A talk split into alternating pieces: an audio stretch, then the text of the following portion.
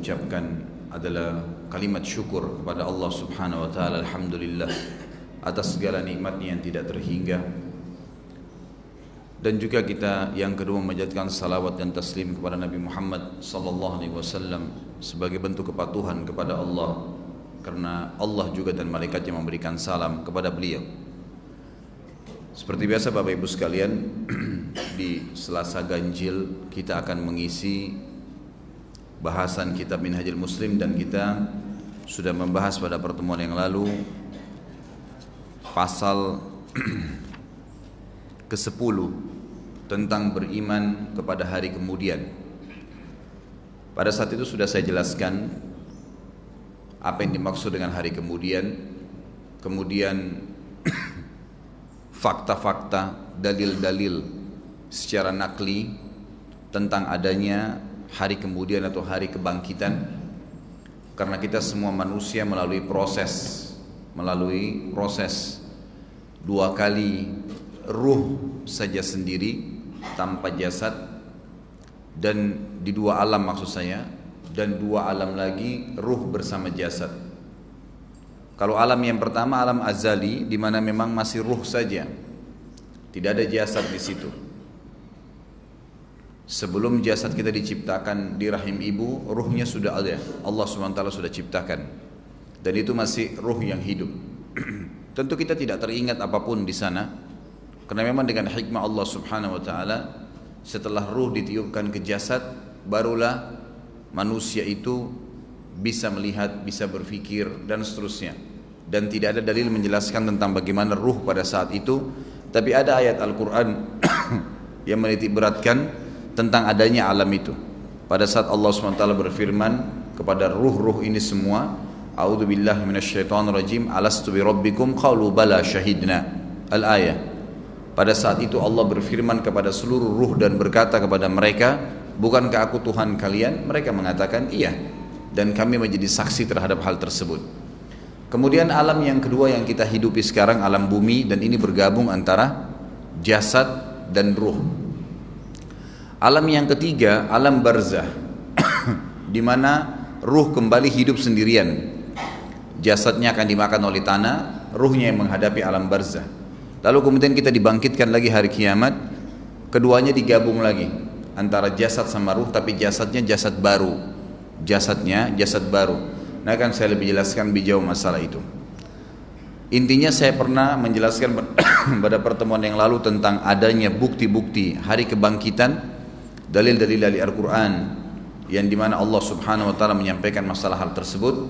Kemudian juga saya sudah sempat menjelaskan tentang tanda-tanda hari kiamat kecil. Adanya kiamat akan terjadi dan sebelum terjadi kiamat peniupan sangkakala ada tanda-tanda dan kita sudah sempat menjelaskan ada tanda-tanda kecil yang sangat banyak dan sekarang ini jelas-jelas di depan mata kita yang paling nyata sekarang di depan kita adalah khamar dikonsumsi dan diubah namanya sehingga menjadi halal saya kasih contoh obat batuk sekarang sudah pakai alkohol makanan kue-kuean pakai alkohol semua haram khamar dari mana penghalalannya tapi diganti namanya. Ini kan kue, ini kan obat, ini kan ini dan ini kan itu. Segala macam diganti. Padahal khamar itu semua ladhi yukhammirul akal, semua yang mengubah akal manusia keluar dari abnormal, dari normalnya. Dia serbuk kah, cairan apa saja. Kue, serbuk, obat, apa saja masuk dalam khamar, bukan cuma bir saja. Begitu pula banyaknya laki-laki menyerupai perempuan, perempuan menyerupai laki-laki. Berapa banyak sekarang? Bahkan ada nikah sesama jenis.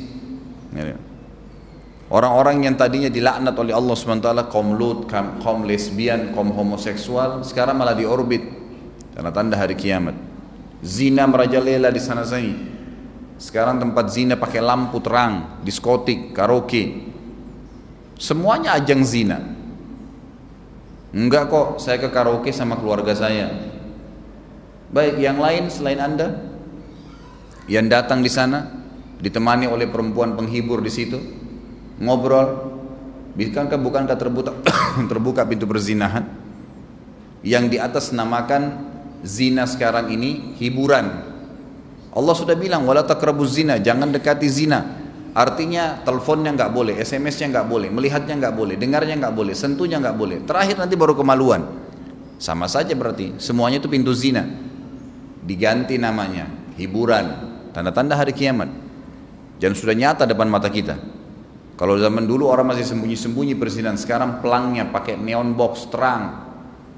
Bahkan orang mengorbit dirinya, nulis namanya, nomor teleponnya, dan seterusnya. Dan saya sudah jelaskan juga pertemuan yang lalu tentang malhamah kubra. Tanda-tanda kiamat kecil yang ter, yang terakhir nanti adalah terjadinya peperangan besar antara kaum muslim dan kaum Nasrani. Dan panjang lebar sudah saya sampaikan riwayatnya, saya tidak ulangi lagi. Pada malam ini kita masuk ke tanda-tanda kiamat besar.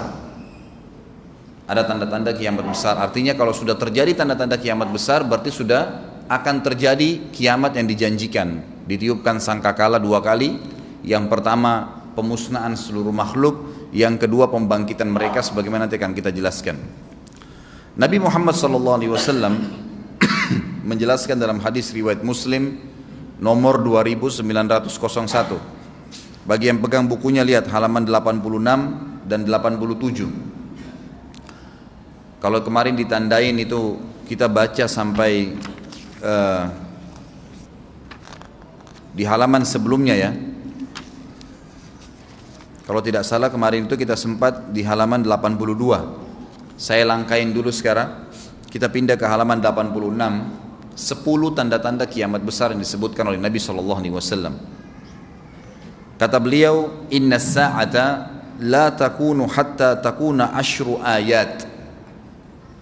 Ketahuilah bahwasanya kiamat tidak akan pernah terjadi sampai muncul 10 tanda-tanda besar. Khasfun bil masyriki wa khasfun bil maghribi wa khasfun bi jaziratil arabi wadukhanu waddajjalu wadabatul ardi wa wa ma'juj wa syamsi min maghribiha wa narun takhruju min ka'ril adn tah nasa wa nuzul Isa bin Maryam. Amblasnya bumi di belahan timur yang pertama. Terjadi gempa besar lalu kemudian terjadi ya, longsor besar. Di belahan timur ini sebagian ulama hadis mengatakan bagian Asia, bagian timur. Di mana Allah alam. Tapi ini tanda-tanda kiamat besar akan terjadi nanti. Kemudian terjadi lagi longsor bumi di belahan barat. Di sisi baratnya. Sisi barat bumi kita tahu wilayah Afrika dan seterusnya ya. kemudian amblasnya bumi di jazirah Arab ini yang dimaksud dengan amblasnya bumi artinya longsor yang besar yang sulit lagi untuk ditimbun udah nggak bisa ditimbun nggak bisa diperbaikin kalau di situ ada kota ada kampung pasti hancur udah tiga sekaligus terjadi longsor di tiga titik yang berbeda dan secara waktu atau dalam waktu yang bersamaan ini sudah selangsung tiga tanda-tanda kiamat. Jadi pada saat terjadi di timur itu tanda-tanda kiamat besar satu. Terjadi di barat tanda-tanda kiamat besar dua. Terjadi di Jazirah Arab tanda-tanda kiamat besar tiga. Kemudian di dalam hadis ini disebutkan secara beracak. Nanti sebentar setelah saya terjemahkan hadis ini saya akan sebutkan urutannya. Lalu kata Nabi SAW keluarnya Dajjal. Mohon maaf, ada kabut dulu. Kabut yang menutupi bumi ini. Kemudian ada Dajjal. Jadi kabut itu dihitung dalam hadis ini yang keempat.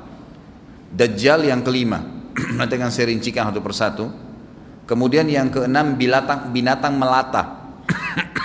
Nanti akan saya jelaskan juga apa yang dimaksud dengan binatang melata. Yang ketujuh keluarnya Ya'juj Ma'juj. Ini juga akan kita jelaskan nanti. Kemudian yang kedelapan matahari terbit dari tempat terbenamnya. Sekarang terbit di barat, terbenam di timur, nanti terbalik maaf terbit di timur terbenam di barat nanti terbalik gitu. Keluar yang ke sembilan keluarnya api dari perut kota Aden yang menghalau manusia. Sulit manusia tidak bisa melalui jazirah Arab. Kemudian yang ke sepuluh turunnya Isa putra Maryam. Turunnya Isa putra Maryam. Tentu saya katakan tadi hadis ini disebutkan dan disepakati oleh para ulama sifatnya teracak. Karena cukup banyak dalil-dalil yang lain yang mengurut kejadian ini. Urutan yang pertama dari 10 ini adalah keluarnya Dajjal. Ini urutan pertama. Dajjal jemaah sekalian adalah diambil dari kata-kata Dajjalah yang berarti kekacauan. Dajjal ini akan keluar nanti dari negeri Persia. Sebuah kota dalam hadis sahih dikatakan dari wilayah namanya Yahudia.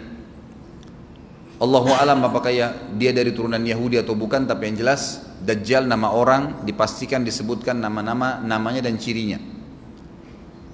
Dan dia akan diikuti dari wilayah Yahudia tadi di wilayah Khurasan. Kalau sekarang wilayah Iran negeri Iran sekarang. Diikuti dengan 70 ribu dari orang-orang Yahudi Khurasan.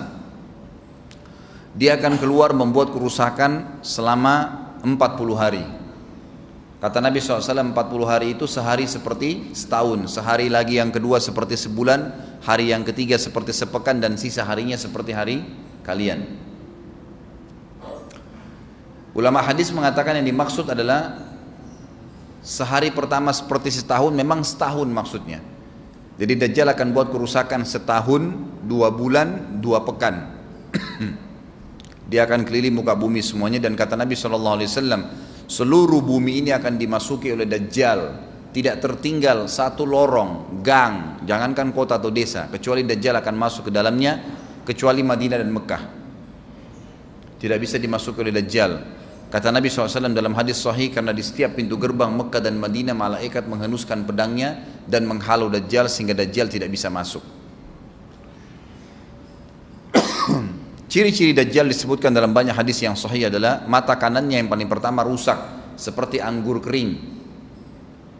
Kata Nabi SAW dalam hadis sahih, ketahuilah Dajjal buta mata kanannya dan Tuhan kalian tidak buta. Karena dia akan mengaku sebagai Tuhan. Mungkin Bapak Ibu tanya, bagaimana bisa orang mau mengikuti dia? Karena dia diberikan kelebihan sama Allah SWT. Dalam hadis sahih juga disebutkan kalau dia masuk ke dalam sebuah tempat, lokasi, wilayah dan dia mengaku sebagai Tuhan, orang-orang ikutin, maka wilayahnya jadi subur. Peternakannya jadi banyak, hujan turun dari langit, tanaman-tanaman mereka jadi subur. Memang fitnah. Allah turunkan tanda-tanda hari kiamat. Kalau wilayah itu tidak beriman kepada dia sebagai Tuhan, maka jadi kering, tandus. Cobaan dari Allah Subhanahu wa taala. Makanya kata Nabi SAW disebutkan cirinya Dajjal mata kanannya rusak dan seperti anggur yang rusak. Kemudian dia orangnya memiliki kulit yang kehitam-hitaman serta memiliki dahi yang lebar. Setiap orang beriman bisa membaca di dahinya tertulis tiga huruf kafara. Semua orang yang ngerti tulisan Arab tidak ngerti tulisan Arab akan bisa tahu dan baca itu. Di dahinya tertulis naudzubillah kafara, kufur. Semua orang muslim, orang beriman bisa baca itu.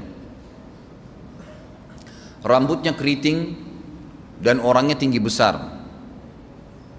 Dia akan mengaku sebagai Tuhan dan Dajjal akan diikuti kata Nabi SAW dengan pohon eh, dengan gunung bergunung-gunung makanan Allahu alam maksudnya bergunung-gunung ini seperti apa tapi Dajjal kemungkinan besar memiliki banyak sekali persiapan yang dia akan berikan kepada wilayah-wilayah yang beriman kepadanya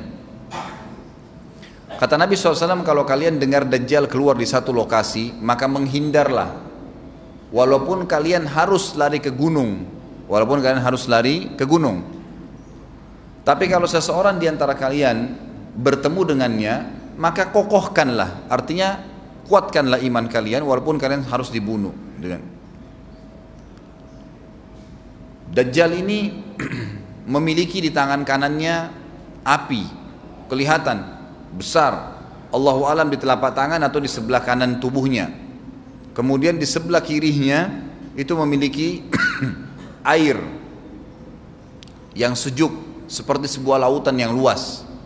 Sebagian ulama hadis mengambil hadis ini dengan letter-letternya artinya dia memang punya api yang sangat besar untuk menghukum orang-orang yang tidak beriman pada dia dan dia memiliki sungai yang atau lautan yang luas airnya sejuk dan dingin bagi orang yang ikut kepada dia.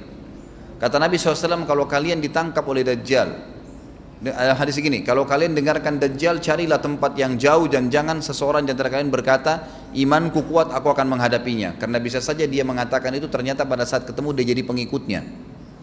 Tapi kalau kalian bertemu kokohkanlah pendirian kalian dan yakinlah Dajjal ya di tangan kanannya ada api dan di tangan kirinya ada lautan kalau kalian tertangkap maka pilihlah yang di tangan kanannya yang api dan ucapkanlah bismillah pada saat kalian pun harus dilemparkan ke api itu, ketahuilah api tersebut adalah lautan yang dingin. Terbalik, air yang dingin di tangan kirinya sebenarnya itu adalah api neraka yang panas.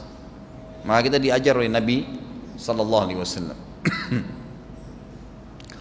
Dajjal terus aja banyak pengikutnya akan diekspos seperti kita tahu sekarang luar biasa bagaimana media dalam sekejap saja sudah bisa tersebar di sana sini beritanya Kata sebagian ulama yang menanggapi fasilitas media kita di zaman sekarang mengatakan kemungkinan besar memang Dajjal ini akan terekspos sangat cepat karena adanya media kayak kita sekarang. Cepatnya dia keliling muka bumi ini setahun, dua bulan, dua pekan sudah semua bumi ini dilingkari, didatangin karena memang sekarang fasilitas pesawat ada, transportasi mudah. Dan memang ada salah satu hadis yang dihasankan oleh para ulama, salah satu tanda-tanda hari kiamat adalah adanya besi yang berterbangan yang menjadi tunggangan manusia. Sekarang ada pesawat, ada kereta api, ada mobil. Nah, itu ada hadisnya. Termasuk tanda-tanda hari kiamat. Dajjal nanti akan masuk ke Mekah dan Madinah, akan tiba di Mekah dan Madinah, tapi yang dibahas dalam hadis adalah di kota Madinah. Mohon maaf. Lalu kemudian dia mau masuk tapi tidak bisa dihalang, maka dia naik ke atas sebuah gunung yang tinggi bersama pengikutnya lalu dia berkata kepada para pengikutnya, apakah kalian lihat istana yang putih itu? Maksudnya melihat ke Masjid Nabawi. Lalu berkata para pengikutnya, iya tentu saja. Lalu berkatalah, ya, Dajjal itu adalah istananya Muhammad. Tidak bisa dia masuk ke dalam. Dia hanya batas wilayah haram di luar kota Madinah. Maka kata Nabi SAW, Dajjal pun menepukkan telapak kakinya ke bumi di luar kota Madinah, maka terjadilah gempa di kota Madinah dan keluar dengan gempaan tersebut semua orang yang munafik karena orang kafir nggak ada di Madinah. Semua orang yang di dalam hatinya ada sifat kemunafikan keluar dan jadi pengikutnya Dajjal karena goncangan itu. Dan tertinggallah di kota Madinah orang yang hatinya bersih imannya kepada Allah subhanahu wa ta'ala. Lalu kata Nabi SAW akan keluar dari kota Madinah nanti saat satu orang anak muda dengan hikmah Allah dia keluar dan orang ini bersih hatinya dengan keimanan maka Dajjal pun menangkapnya lalu dia ingin mendemokan kemampuannya di depan para pengikutnya Lalu kemudian Dajjal pun mengatakan kepada anak muda tersebut, saya Tuhanmu. Anak muda itu mengatakan, kau adalah Dajjal yang telah disampaikan oleh Nabi kita, Nabi kami Muhammad SAW. Maka dia pun mengambil gergaji, sebagian hadis lain menjelaskan alat yang tajam lalu membelah dua anak itu. Dari kepalanya dibelah sampai ke kemaluannya, terbelah dua kiri kanan. Lalu Dajjal lewat di tengah-tengahnya demo sambil ya dilihat oleh para pengikutnya dan mereka bersorak-sorak. Lalu Dajjal mengatakan bersatulah, bersatu kembali jasadnya. Kata Dajjal dalam hadis ini, apakah kau sudah yakin saya Tuhanmu? Anak muda itu mengatakan, saya bertambah yakin kalau kau adalah Dajjal yang disampaikan oleh Nabi Shallallahu Alaihi Wasallam. Kata Nabi SAW dalam hadis penutup ini hadis Sahih riwayat Bukhari, riwayat Muslim, ahli Sunan semua menukil tentang masalah Dajjal. Saya tidak sebutkan siapa-siapa perawinya karena memang ini semua hadis Sahih. Cukup banyak hadisnya saya satukan saja. Jadi merangkai seperti sebuah cerita. Maka Dajjal pun akhirnya setelah itu tidak mampu menyentuh anak muda lagi anak muda itu. Allah SWT sudah selamatkan dia ringkas cerita Mekah sama Madinah cuma dia laluin kemudian dia menuju ke Palestina pada saat tiba di Palestina dia Dajjal sendiri tidak tahu kalau ajalnya sudah dekat maka dia pun akhirnya ya berdemo di sana, menganggap dia punya sebuah kerajaan sampai di daerah Palestina, tepatnya sekarang Israel, subhanallah. Direbut wilayah itu oleh Israel tanpa mereka sadari dalil-dalil wahyu menuntun mereka ke situ. Ada sebuah kota namanya kota Babelut. Di Israel itu kota itu ada, saya pernah lihat cuplikannya. Termasuk kota yang diidolakan di dalam negeri Israel sendiri namanya Babulut Subhanallah hadis menyebutkan nama Babulut. Hadis Nabi SAW dari 1400 tahun yang lalu mengatakan nanti Dajjal akan berkumpul di sebuah wilayah namanya Babulut di Syam. maksudnya di Palestina itu. Israel sekarang. Ada kota Babulut dan orang Yahudi sekarang lagi gencar membangun kota itu dan dianggap kota favoritnya Israel. Subhanallah. Dajjal akan masuk ke sana dan berkurung diri. Pada saat dia tiba di Palestina, waktu yang bersamaan di kota Madinah berkecamuk. Kaum muslimin sepakat semua keluar untuk mengejar Dajjal dan membunuhnya. Keluar dari kota Madinah, satu orang yang namanya seperti namanya Nabi Muhammad SAW, Muhammad bin Abdullah, dan dia dari turunan Nabi SAW juga. Kata Nabi SAW akan keluar nanti, ya, seseorang dari kota Madinah, dari keturunanku yang namanya seperti namaku, Muhammad bin Abdullah. Juga sama posternya, parasnya seperti aku. Sama dengan Nabi SAW, persis alisnya, rambutnya, kulitnya dari turunan Nabi SAW, tapi dari asli kota Madinah. Sebagian ulama hadis mengatakan dari turunan Hasan radhiyallahu anhu ajmain. Intinya kata Nabi SAW akan keluar nanti dari kota Madinah, tapi akhlaknya bukan seperti akhlakku. Tentu tidak mungkin ada orang yang sama dengan akhlak Nabi Wasallam. Kata Nabi Wasallam, Allah mengubah dia dalam sehari semalam. Tiba-tiba berubah menjadi orang baik dalam sehari semalam. Jadi orang faham agama. Lalu orang-orang pun akan datang kepadanya dari masyarakat Madinah berkata, engkau adalah turunan Rasulullah Sallallahu Alaihi Wasallam, pimpinlah kami berperang melawan Dajjal. Maka dia pun menolak. dia menolak awalnya, kemudian dia menuju ke Mekah diikutin dengan 300 orang pertama dari kota Madinah Sampai di Mekah, setelah selesai dia tawaf, maka seluruh muslimin menunjuknya sambil mengatakan engkau harus memimpin kami. Dan orang ini punya julukan Mahdi. Dikenal dengan Imam Mahdi. Inilah tanda-tanda kiamat yang kedua. Setelah Dajjal keluar, buat kerusakan di muka bumi tadi selama 40 hari itu atau setahun lebih, Kemudian keluarlah tanda-tanda kiamat kedua pada saat dia sudah tiba di kota Babulut di, di Israel, keluarlah si Mahdi ini. Pada saat dia tiba di Mekah, dibaiatlah oleh banyak kaum muslimin, tidak disebutkan jumlah pasukannya, maka terbentuklah pasukan jihad yang mengejar Dajjal menuju ke Palestina. Lalu keluar tanda-tanda kiamat tiga, langsung berentetan semua. Makanya ulama mengatakan tanda-tanda kiamat kecil itu antara satu sama yang lain ada jarak-jaraknya. Tapi kalau tanda-tanda kiamat besar sekali datang maka datang semua. Gitu kan. Walaupun memang ada masa, gitu kan, ada masanya. Tanda-tanda kiamat besar yang ketiga adalah pada saat pasukan Imam Mahdi dengan pasukan jihad itu tiba di Darul Baydha namanya. Menara kota putih yang ada menara putihnya dan itu sekarang di negeri Syam, tepatnya di Damaskus, ibu kota Syria. Sebagian ulama mengatakan Masjid Jami' Syam karena memang menaranya berwarna putih. Hadis menyebutkan di menara itulah, di masjid itulah Imam Mahdi mampir sholat asar bersama pasukannya dan sudah dekat. Syam, negeri Syam masuk di dalamnya wilayah itu adalah Israel, ya sekarang Palestina, kemudian Syria dan ini masjid ada di Syria, di Damaskus. Pada saat itulah datang tanda-tanda kiamat besar yang ketiga yaitu turunnya Nabi Isa alaihissalam. Kata Nabi SAW dalam hadis Bukhari, hadis Muslim, hadis Sahih semuanya, dikatakan Isa alaihissalam akan turun sambil memegang dua kedua sayapnya malaikat dan dari rambutnya yang basah meneteskan air. Pegang sayap malaikat turun dan semua muslimin waktu itu menyaksikan. Ya masih hidup zaman itu menyaksikan dan ini wahyu penyampaian pasti terjadi. Maka dia pun turun lalu kemudian dia masuk dan orang-orang pada saat itu mengenalnya kalau dia adalah Isa dan mereka sudah tahu ini masanya turunnya keluarnya Dajjal. Ini Mahdi sudah ada. Mereka tahu akan turun Isa. Sudah ada informasi seperti saya sampaikan ke Bapak Ibu sekarang, itu mungkin muslimin di zaman itu sudah tahu semua. Maka Isa pun alaihissalam waktu itu dipersilakan oleh Mahdi untuk jadi imam, maka dia pun mengatakan tidak. Imam dari kalangan kalian. Dan kata Nabi SAW ini kemuliaan bagi umat ini karena Nabi sholat di belakang umat ini. Semestinya kalau ada Nabi pasti Nabi jadi imam, tidak mungkin digantikan oleh manusia biasa. Tapi waktu itu Imam Mahdi menjadi imam dan Nabi Isa sholat di belakangnya. Perlu anda tahu juga hadis Nabi SAW yang sahih yang berbunyi, kalau Musa dan Isa hidup di zaman aku sudah diutus, niscaya keduanya akan jadi pengikutku. Jadi memang kena kebenaran agama ini dibawa oleh Nabi Wasallam. Baik, sholatlah mereka, kemudian mereka menuju ke Palestina. Tiga tanda-tanda kiamat sekaligus terjadi. Pada saat menuju ke Palestina, tiba di pintu gerbang Babulut. Dan di wilayah Babulut ini, kata Nabi Shallallahu Alaihi Wasallam, nanti Isa akan masuk dan membunuh Dajjal. Dan setelah membunuh Dajjal, maka seluruh pengikut Dajjal dari kaum Yahudi akan bersebaran sembunyi di bawah batu dan pohon, di atas batu dan di bawah pohon.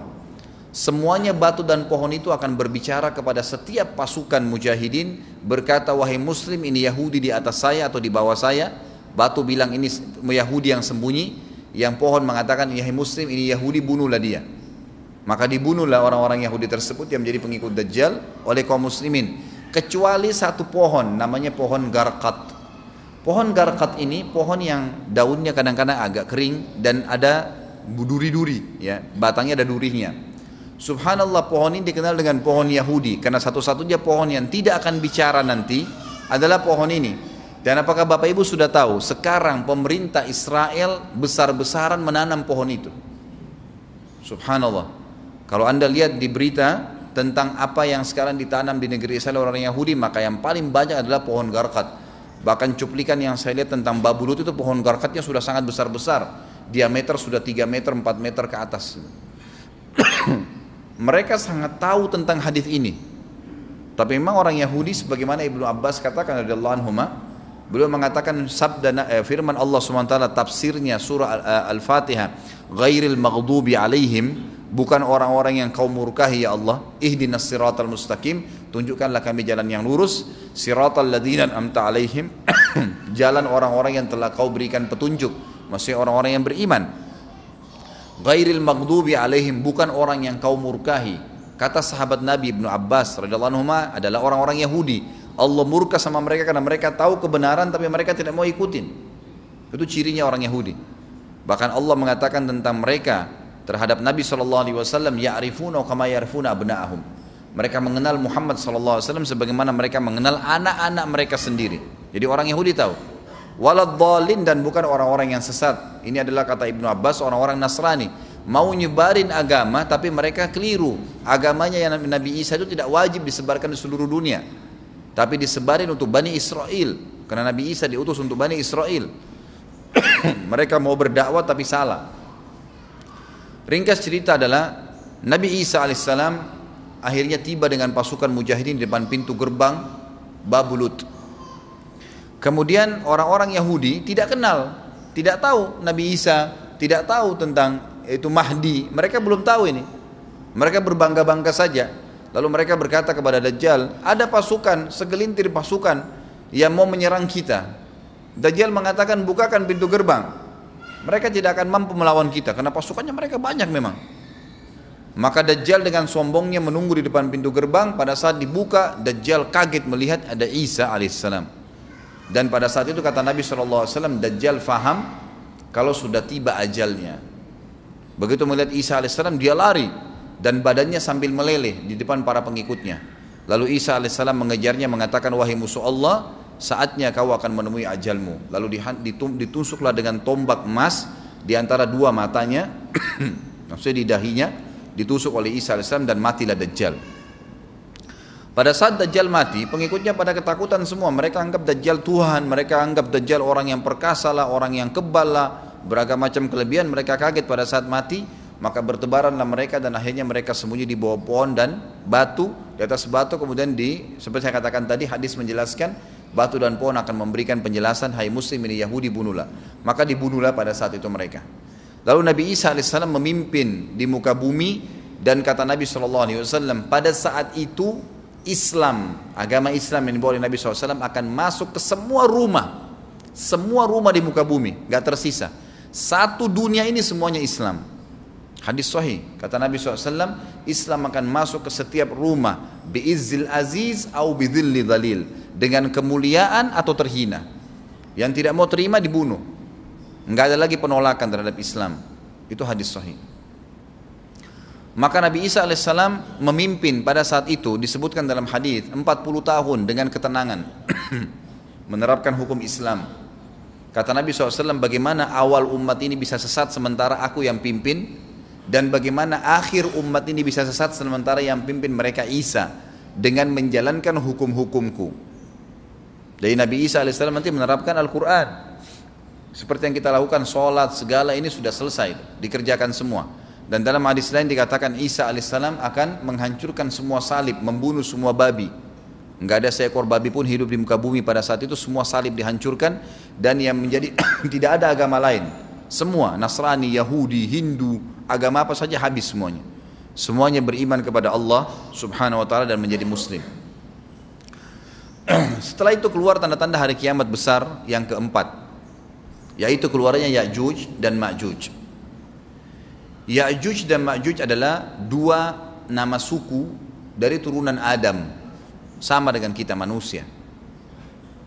Nabi SAW sebutkan ciri-ciri mereka mata mereka sobekannya kecil sehingga mata mereka kelihatan seperti sipit tapi bola matanya besar. Mereka memiliki rambut yang keriting dan mereka memiliki poster yang umumnya seperti poster manusia. Hanya saja mereka ini memang menjadi fitnah tanda-tanda hari kiamat. Mereka tidak berbaur dengan manusia yang lain. Salah seorang di antara mereka tahu kalau dia akan mati kalau sudah memiliki anak seribu. Tidak ada pengikut, tidak ada pengikutnya dari manusia biasa.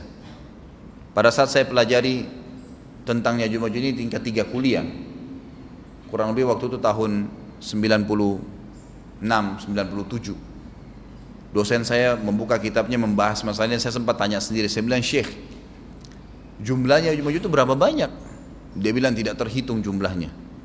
Karena ada hadis yang berbunyi mereka akan mendatangi sebuah sungai, kalau tidak salah namanya Sungai Tibria.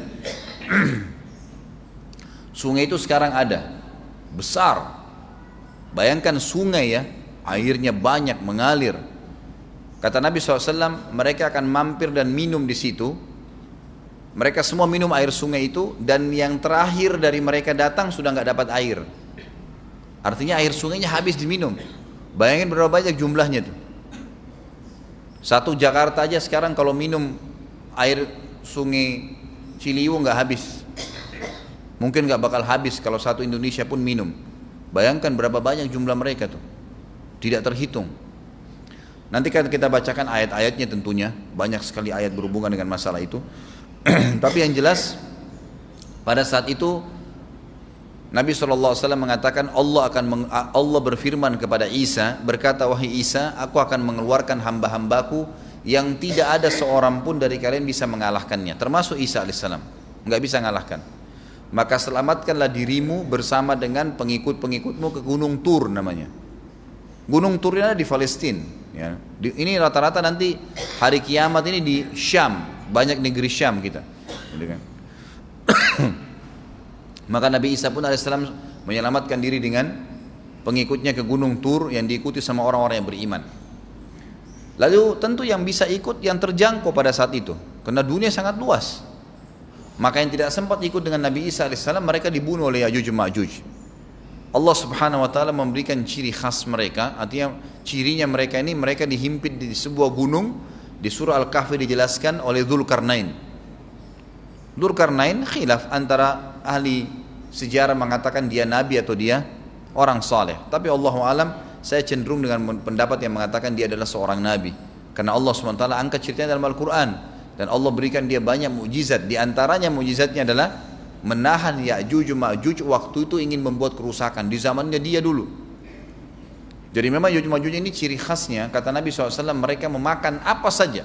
Batu, kalau hewan-hewan itu kalah jengking sama ular, binatang-binatang buas, harimau, mereka makan semua. Jadi bukan seperti manusia normalnya. Mereka membunuh semua yang bukan seperti mereka. mereka buat kerusakan. Sampai-sampai kata Nabi SAW tidak ada yang bisa mengalahkan mereka dan jumlah mereka sangat banyak. Salah seorang di antara mereka tahu dia akan mati kalau sudah punya seribu anak. dan tidak menikah dengan umumnya orang. Dua suku ini saja. Kata Nabi SAW dalam hadis Bukhari, kecelakaanlah bagi orang-orang yang ada di jazirah Arab. Kemungkinan besar makna ini adalah tempat mereka dekat dengan jazirah Arab. Sebagian ada satu syekh dari Mesir. Sekarang ada bukunya sama saya dan sudah terjemahan bahasa Indonesia judulnya Ya'juj Ma'juj. Kalau Bapak Ibu mau beli bisa ada judulnya ya Juju Majuj tapi saya lupa penerbitnya apa. Itu agak tebal harganya mungkin sekitar 85 ribu atau 100 ribuan lah maksimal. Itu khusus dan beliau adakan penelitian saya baca dan memang sangat konkret dan ilmiah. Beliau mendatangkan fakta kalau tempat Ya'juj Ma'juj yang disebutkan dalam Al-Quran itu ada di Cina, tembok Cina. Jadi seperti yang disebutkan dalam Al-Quran, dua gunung yang disatukan di antara celah gunung itu ditaruh tembaga-tembaga Pernah pemerintah Cina mendapatkan ada celah dari tembok Cina itu yang apa namanya bolong waktu mereka mau tempel bolongan itu dengan batu batu batu tanah yang mereka biasa taruh sekarang ternyata di dalam itu ada tembaga yang mengeras dan seperti disebutkan dalam Al-Quran di mana ya Zulkarnain mempertemukan antara besi-besi yang ditumpuk lalu dipanasi dibakar sehingga menjadi meleleh kemudian disirami lagi dengan timah yang meleleh juga dan dibiarkan kering sehingga menjadi tembok besi. Kata Nabi SAW, kecelakaan bagi orang-orang yang jazirah Arab karena telah terbuka dari lubangnya Yajuj Majuj sebesar ini. Beliau kasih isyarat dengan jari ibu jari sama jari tengahnya. Artinya mereka sudah bisa melihat keluar. Tetapi kata Nabi SAW, setiap hari mereka terus menggali gunung itu, berusaha untuk keluar. Pada saat mereka tiba di malam hari, mereka capek, mereka mengatakan besok kita lanjutin. Mereka bangun besok pagi, gunungnya kembali utuh lagi. Sampai nanti waktu di mana Allah izinkan mereka keluar. Pada saat mereka keluar, maka mereka akan mulai membuat kerusakan.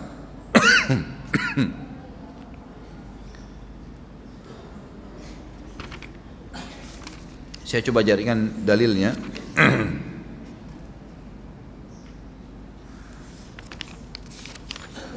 tidak disebutkan sama beliau di sini, tapi memang ada tentang Ya'juj Ma'juj itu secara khusus.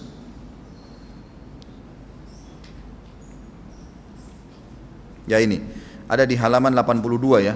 Al-Anbiya 96 sampai 97 ayatnya. A'udzu billahi minasyaitonir rajim hatta idza futihat ya'juju wa ma'jujuhum min kulli hadabin yansilun waqtarabat waqtarabal wa'dul haqq fa idza hiya fa idza hiya shakhisatun absarul ladina kafaru ya wailana ya wailana qad kunna fi ghaflatin min hadha bal hum bal kunna zalimin Ingatlah hingga apabila dibukakan tembok Ya'juj Ma'juj bolong jebol dan mereka turun dengan cepat dari gunung-gunung itu dari seluruh tempat yang tinggi kita tahu itu jaraknya berapa ratus kilometer bahkan mungkin ribuan kalau nggak salah ya. Semuanya itu akan dipenuhi Yajuj Ma'juj dan telah dekatlah kalau sudah terjadi itu kedatangan janji yang benar, maksudnya hari kebangkitan. Maka tiba-tiba terbelalaklah mata orang-orang kafir. Mereka berkata, aduhai celaka kami. Sesungguhnya kami dalam kelalaian tentang ini bahkan kami adalah orang-orang yang zalim. Kenapa? Karena Ya'juj Ma'juj tidak lihat apakah kafir atau beriman. Mereka tidak butuh, bukan seperti Dajjal ya Dajjal butuh jadi pengikutnya, oke okay, aman. Ini enggak, siapa saja ditemuin dibunuh. Dia enggak pandang, enggak mau tanya kamu dari suku mana, kamu agama apa tidak dipandang. Orang-orang Muslim pada saat itu, gitu, orang-orang Muslim pada saat itu yang ikut dengan Nabi Isa AS berhasil selamat. Walaupun pada saat itu di muka bumi umumnya orang sudah beriman.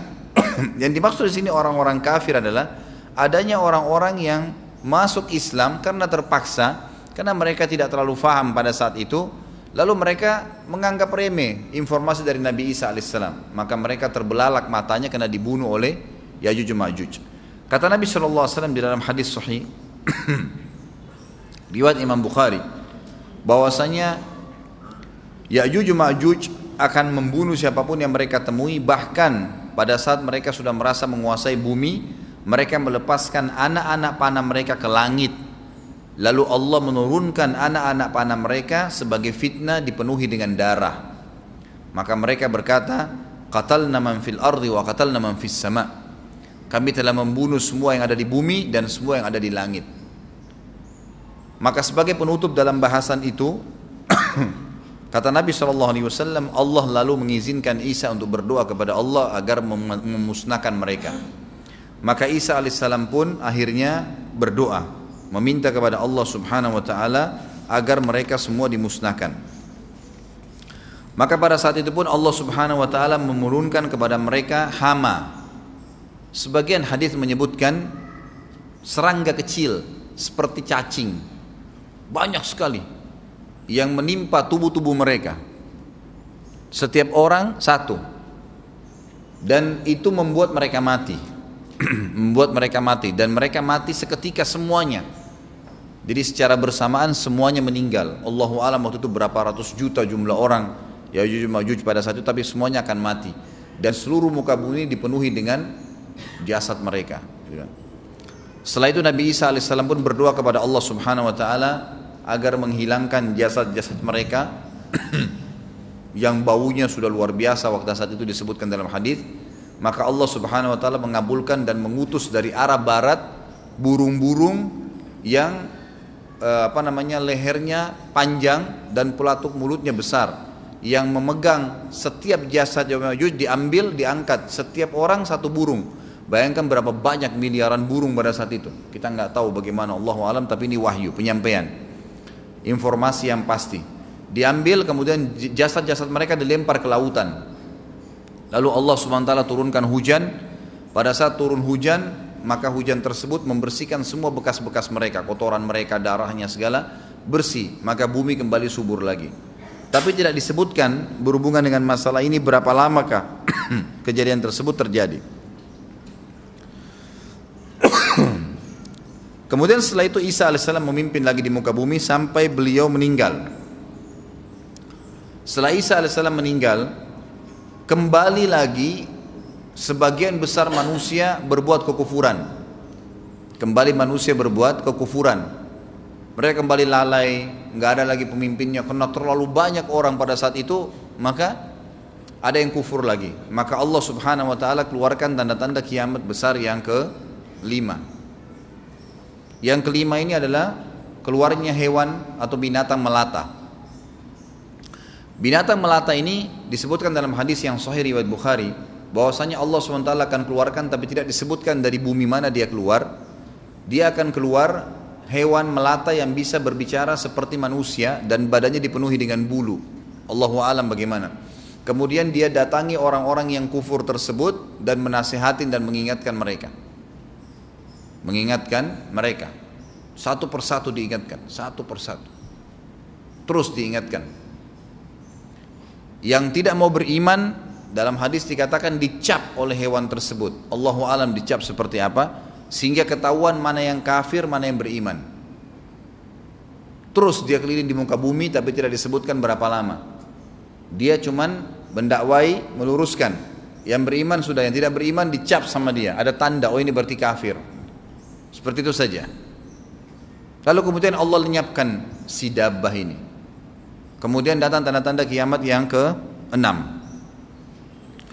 Tanda-tanda kiamat yang ke-6 yang lebih banyak dipilih oleh para ulama adalah terjadinya tadi tiga gerhana. 6, 7, 8. Itu berentetan semua. Longsor besar di timur, di barat dan di jazirah Arab. Ini tanda-tanda kiamat terjadi serentak.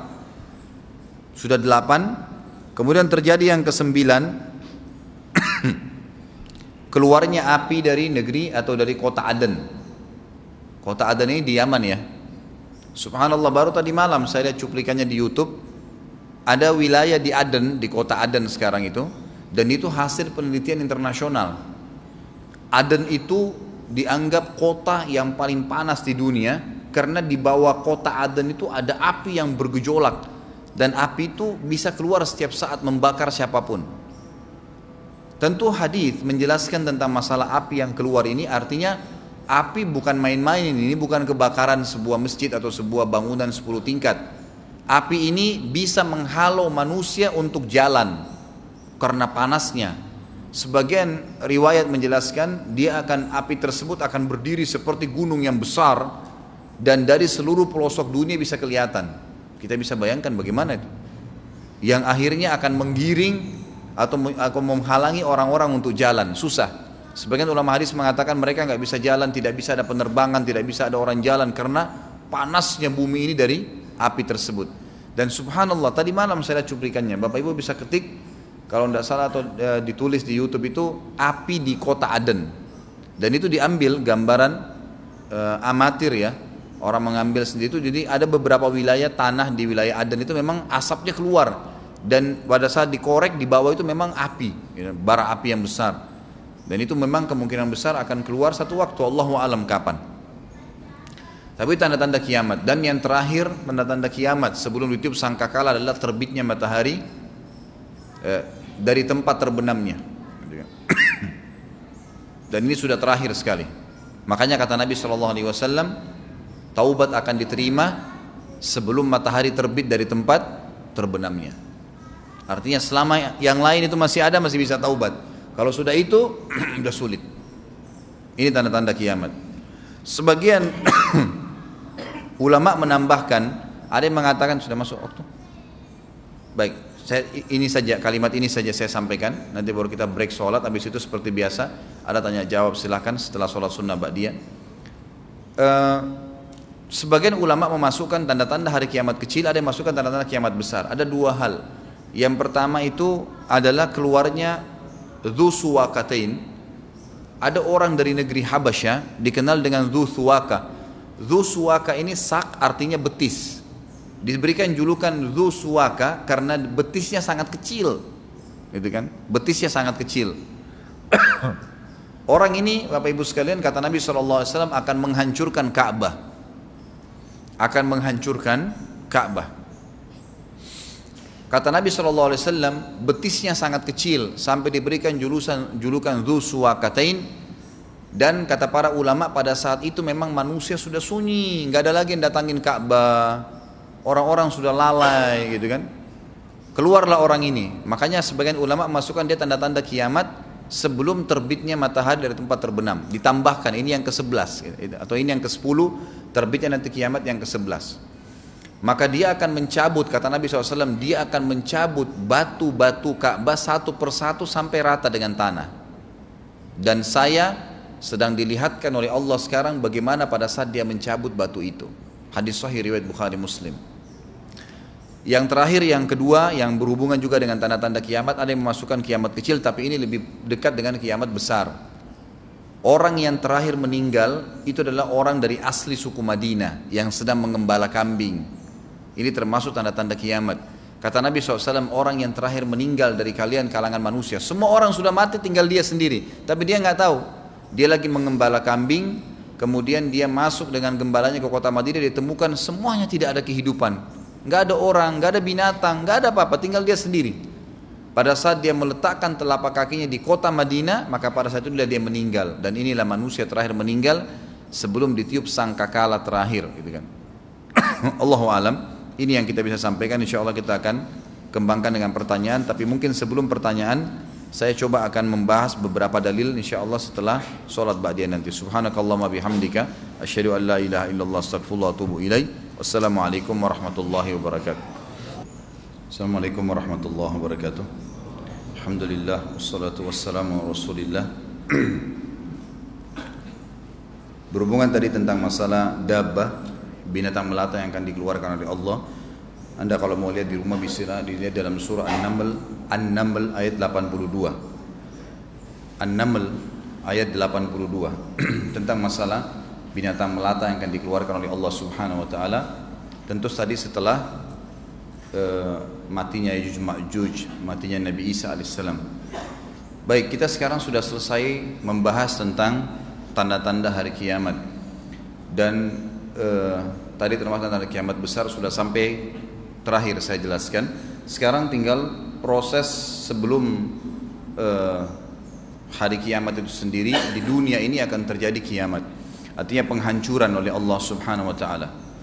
Itu Allah ceritakan di dalam surah Az-Zumar ayat 68 sampai ayat 70. Saya bacakan Az-Zumar ayat 68 sampai 70. أعوذ بالله من الشيطان الرجيم. ونفخ في السور. فصعق من في السماوات ومن في الأرض إلا من شاء الله. ثم نفخ فيه أخرى فإذا هم كيام ينظرون. وأشرقت الأرض بنور ربها ووضع الكتاب وجيء بالنبيين والشهداء وقضي بينهم بالحق. وقضي بينهم بالحق وهم لا يظلمون. Wafiat kullu nafsim ma amilat wa huwa a'lamu bima yaf'alun dan pada saat itu ditiuplah sangkakala. Israfil meniup sangkakala. Yang pertama maka matilah semua yang di langit dan di bumi. Semua yang di langit dan yang di bumi. Kecuali yang Allah kehendaki.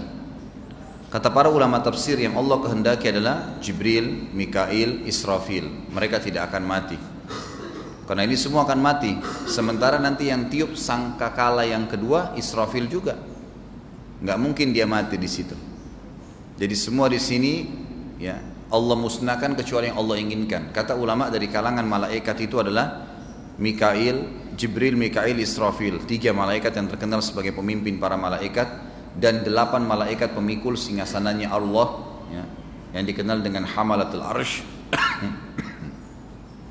Kemudian seluruh yang ada penjaga-penjaga surga dan penjaga neraka di surga ada malaikat Ridwan dan seluruh yang ada bersama dengannya dan di neraka ada malaikat Malik dan seluruh kawan-kawannya menjaga neraka serta semua yang ada di surga dari bidadari dari wildanun mukhalladun bidadara semua itu tidak kena. Jadi di sini yang Allah maksudkan yang dimaksudkan sini kecuali siapa yang Allah kehendaki tidak akan kena, tidak akan meninggal dengan tiupan sangkakala tersebut. Dalam sebuah hadis Bukhari dikatakan Allah akan meniup, menyuruh Israfil meniupkan sangkakala yang pertama maka hancurlah semua ada di langit dan di bumi. Semua bintang-bintang, semua makhluk, jin, manusia, hewan-hewan, tumbuh-tumbuhan. Kemudian ditiuplah sangkakala itu sekali lagi. Dan di dalam hadis yang sahih, kalau yang pegang buku bisa lihat di halaman 89 ada hadisnya. Kata Nabi sallallahu alaihi wasallam dalam hadis yang diriwayatkan oleh Imam Muslim nomor 2955, "Ma bainan nafkhataini arba'un."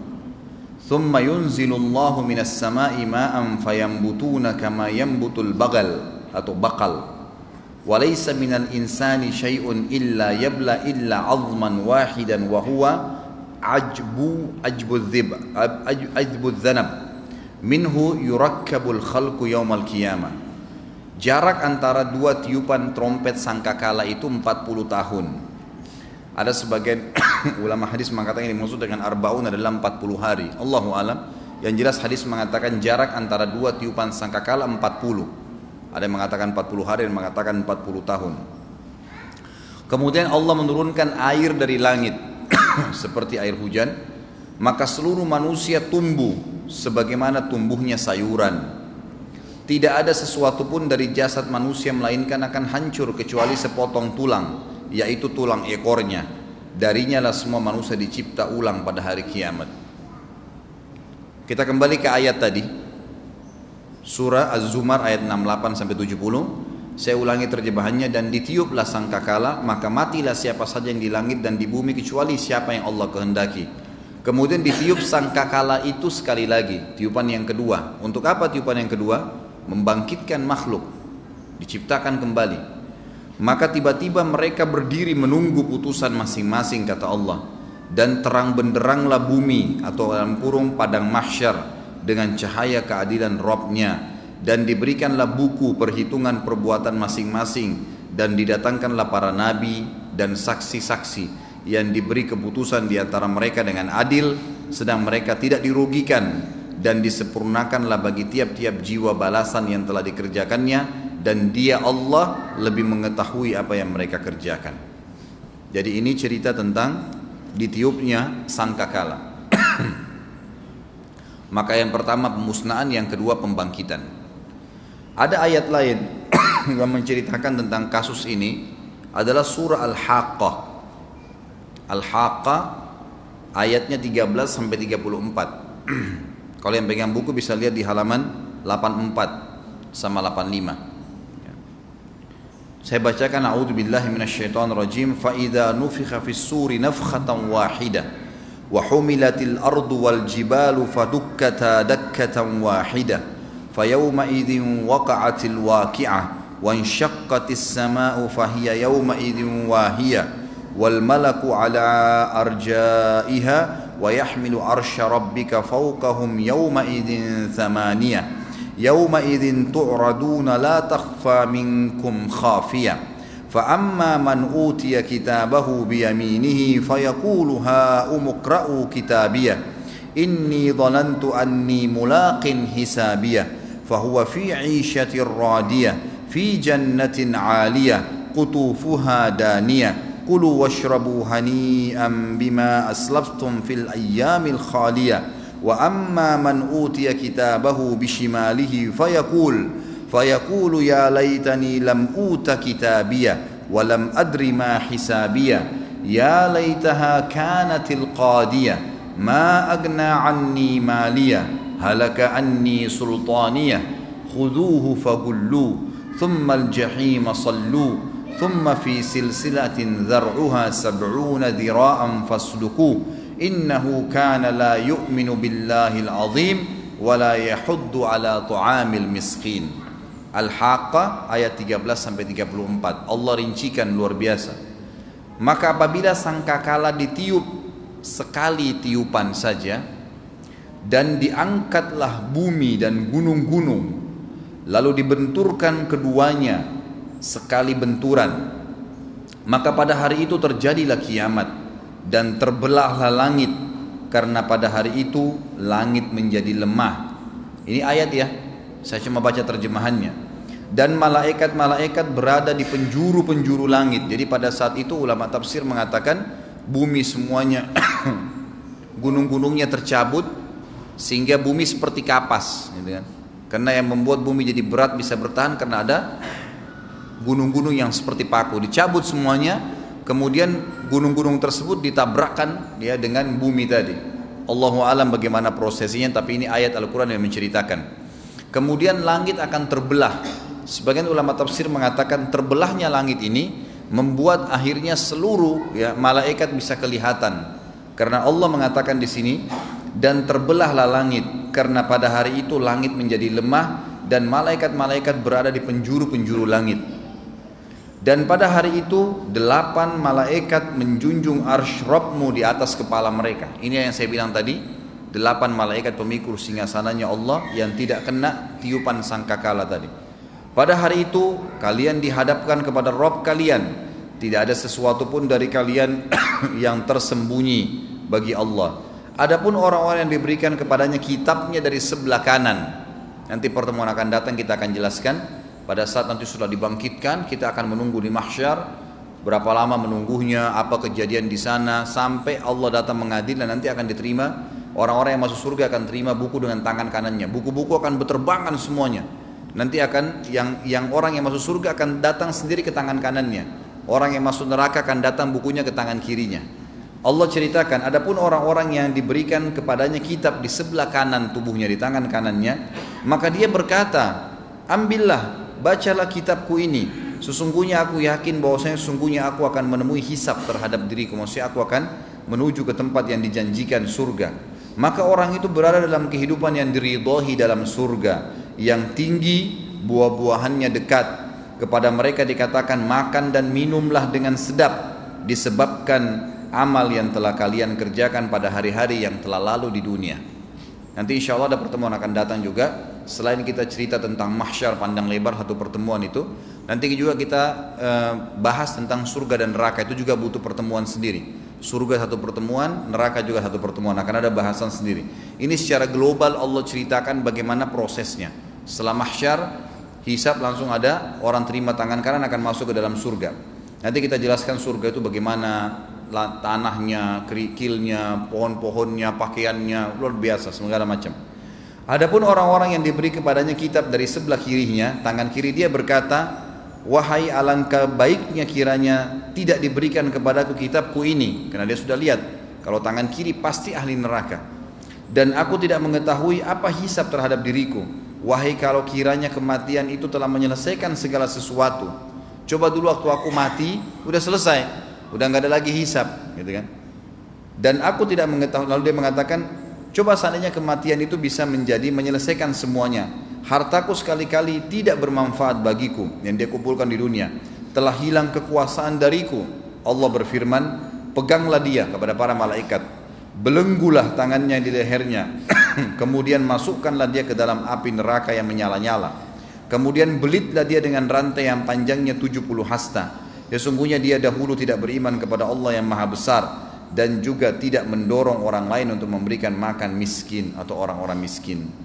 Jadi ayat ini menjelaskan kepada kita tentang ditiupnya sang kakala dan kemudian terjadi dua kali, satu kali penghancuran, satu kali lagi pembangkitan.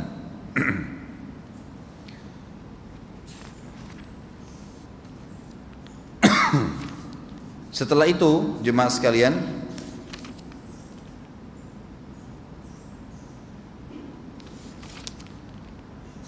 Sebentar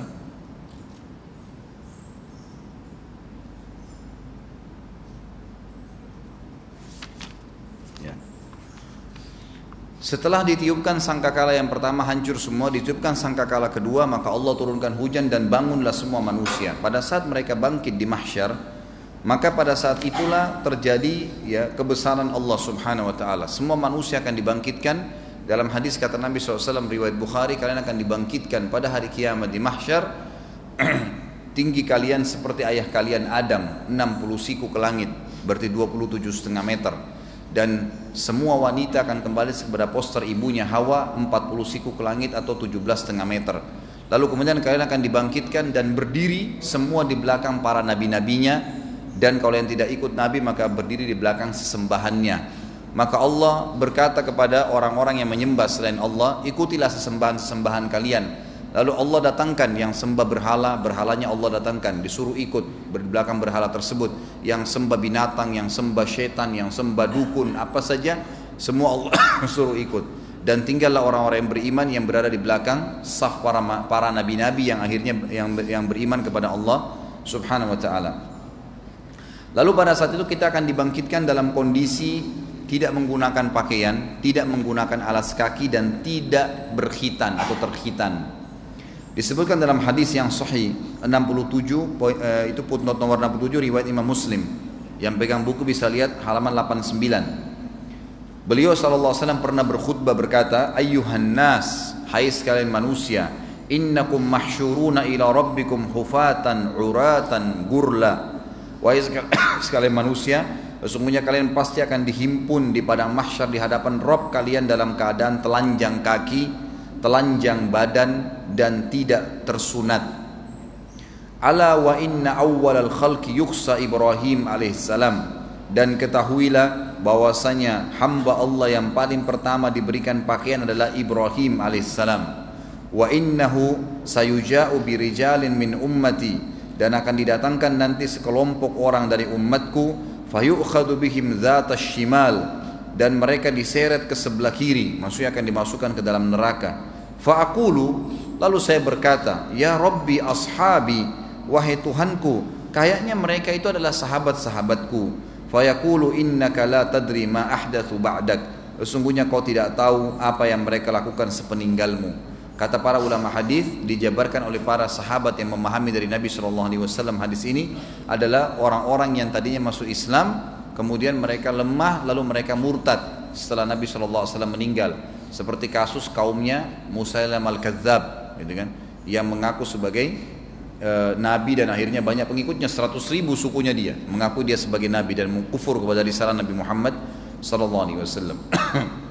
Jadi seperti itu akan dibangkitkan pada hari kiamat dalam keadaan seperti ini. Hadis Bukhari yang lain menjelaskan bahwasanya Nabi Shallallahu Alaihi Wasallam berkata, kalian akan dibangkitkan ya dalam keadaan telanjang kaki, tidak menggunakan pakaian dan juga ya tidak tersunat. Lalu Aisyah berkata, ya Rasulullah, kalau begitu orang akan saling lihat melihat. Kata Nabi Shallallahu Alaihi Wasallam, wahai Aisyah, pada saat itu bukan seperti yang kau bayangkan setiap orang memikirkan keadaannya masing-masing. Setiap orang memikirkan keadaannya masing-masing. Saya kasih contoh rasional Bapak Ibu sekalian. Kalau seandainya terjadi kebakaran besar-besaran atau longsor atau banjir atau misalnya musuh lagi menyerang, kemudian ada di depan anda orang yang berlarian tidak pakai tidak pakai pakaian, masih sempatkah kita muncul syahwatnya? Sudah tidak. Begitulah kurang lebih gambaran di mahsyar. Orang nggak bakal melihat lagi auratnya orang lain, udah nggak ada syahwat. Orang pikirin bagaimana menyelamatkan dirinya, sama sekali tidak ada lagi pikiran ke situ. Jadi kita harus paham kejadian tersebut bukan lagi kejadian seperti yang dibayangkan oleh banyak orang. Kemudian juga ada hadis Nabi Wasallam. Pernah suatu hari Aisyah radhiyallahu anha ingat tentang neraka lalu beliau menangis. Lalu Rasulullah Wasallam bertanya, "Ma yubkiki?" Ini di halaman 90 ya kalau yang pegang buku. Hadis sahih diriwayatkan oleh Abu Daud. Maaf, hadis Hasan diriwayatkan Abu Daud. Apa yang membuat kau menangis wahai Aisyah? Qalat Aisyah berkata, "Dzakartun nara fabakaitu." saya mengingat neraka dan siksaannya maka aku menangis fahal tadhkuruna ahlikum yaumal qiyamah saya ingin tanya ya Rasulullah apakah kalian akan mengingat keluarga kalian di hari kiamat kelak artinya nanti suami ingat istri enggak pada saat itu Lalu faqala Nabi SAW menjawab, "Ama fi thalathati mawatina fala yadhkuru ahadun ahada." Ketahuilah wahai Aisyah ada tiga tempat di mana orang tidak akan mengingat siapa pun. Lalu beliau mengatakan indal mizani hatta ya'lama ayakhiffu mizanuhu aw yathkul. Yang pertama pada saat timbangan amal sudah didatangkan sampai orang itu tahu timbangannya berat atau tidak, amal solehnya berat atau tidak. Dia tidak akan ingat yang lain, tidak ingat istri, tidak ingat suami, tidak ingat orang tua, dia mau menyelamatkan dirinya sendiri. Wa inda tatayurus suhufi hatta ya'lam aina yaqa'u kitabuhu fi yaminihi am fi shimalihi am min wara'i dhahri. Dan yang kedua pada saat buku-buku amal berterbangan sampai dia tahu kitabnya amalnya itu ke tangan kanannya atau ke tangan kirinya atau ke pundak belakangnya. Ya.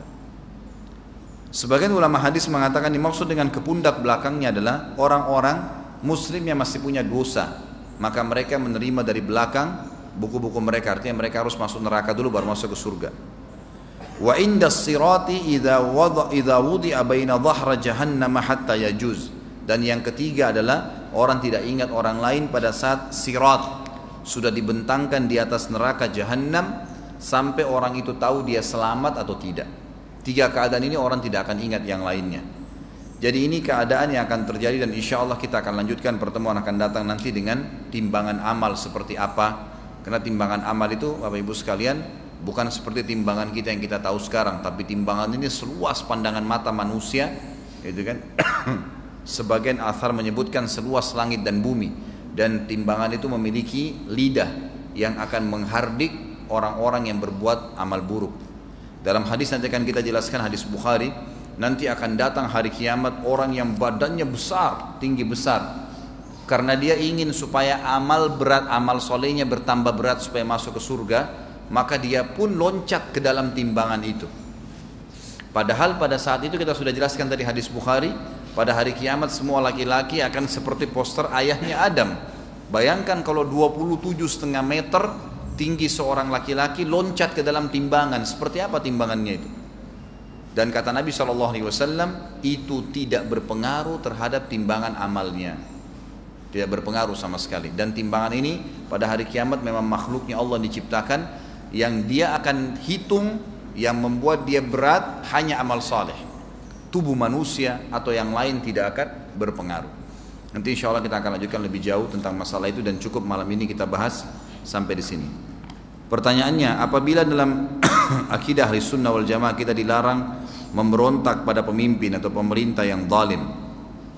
Bagaimana bila kesemena-menaan itu dilakukan oleh kelompok atau organisasi di lingkungan kita, di mana kita terikat dengannya? Bolehkah kita berdemo bahkan dengan mengajak orang luar yang dibayar agar lebih kuat? Ini dilaporkan kepada pemerintah, dilaporkan kepada pemerintah. Banyak teman-teman kita yang tidak menunggangi fasilitas yang ada, seperti misalnya masalah media ya. Saya melihat media adalah sebuah kekuatan yang luar biasa, tapi sayangnya tidak digunakan gitu. kita lebih memikirkan untuk menggunakan fisik. Padahal sebenarnya bekerja cerdas adalah bagian daripada agama. Kata Nabi SAW, Al-mu'minu qayyusul fatin. Orang mukmin itu cerdas dan jeli. Laporkan kejadian tersebut, panggil teman-teman media, ini ada kejadian seperti ini, maka mereka akan angkat, berhenti dengan sendirinya itu. Tapi kalau kita bentrok-bentrokan secara fisik, dan ini akhirnya kita tidak tahu mana yang dirugikan, mana yang diuntungkan, gitu kan? Tetap ingkar mungkar, Allah alam. Tapi saya tidak melihat ini cara efektif. Kalau ditanyakan kepada saya, saya tidak melihat cara efektif. Karena dalam agama Islam bukan dengan cara seperti itu. Apalagi kalau mereka adalah orang Islam. Paling baik dilaporkan kepada media, media kemudian angkat karena media itu senjata yang paling kuat sekarang. Siapa pun, walaupun pemerintah yang zalim, tetap akan takut dengan media sekarang. Karena media itu bisa mengekspos ya berita-berita yang akhirnya mempermalukan pelaku-pelaku ini. Jadi Allah alam saya tidak melihat ini ada maslahatnya kalau seseorang itu melakukan keributan-keributan seperti yang terjadi. Jadi kita bisa laporkan ke RT, ke RW, kita bisa angkat di media, laporkan ke mana saja. Ya, di TV-TV itu banyak mereka punya tim-tim kameramen yang selalu keliling cari berita. Maka mereka berterima kasih malah kalau anda datang untuk menyampaikan berita. Gitu kan? Jadi seperti itu. Nah ini Allah alam yang saya tahu. Ada yang mau bertanya lagi? Silakan. Sebentar sini dulu. Waalaikumsalam warahmatullahi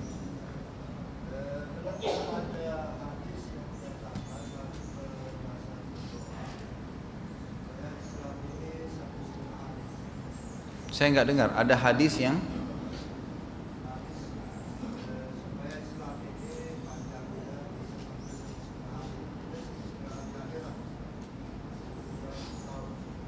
Adakah hadis yang menjelaskan kalau umur umat ini satu setengah hari? Gitu ya. Iya, ada pak. Ada hadis, tapi bukan dikatakan satu setengah hari. Jadi hadisnya hadis Sahih riwayat Imam Bukhari.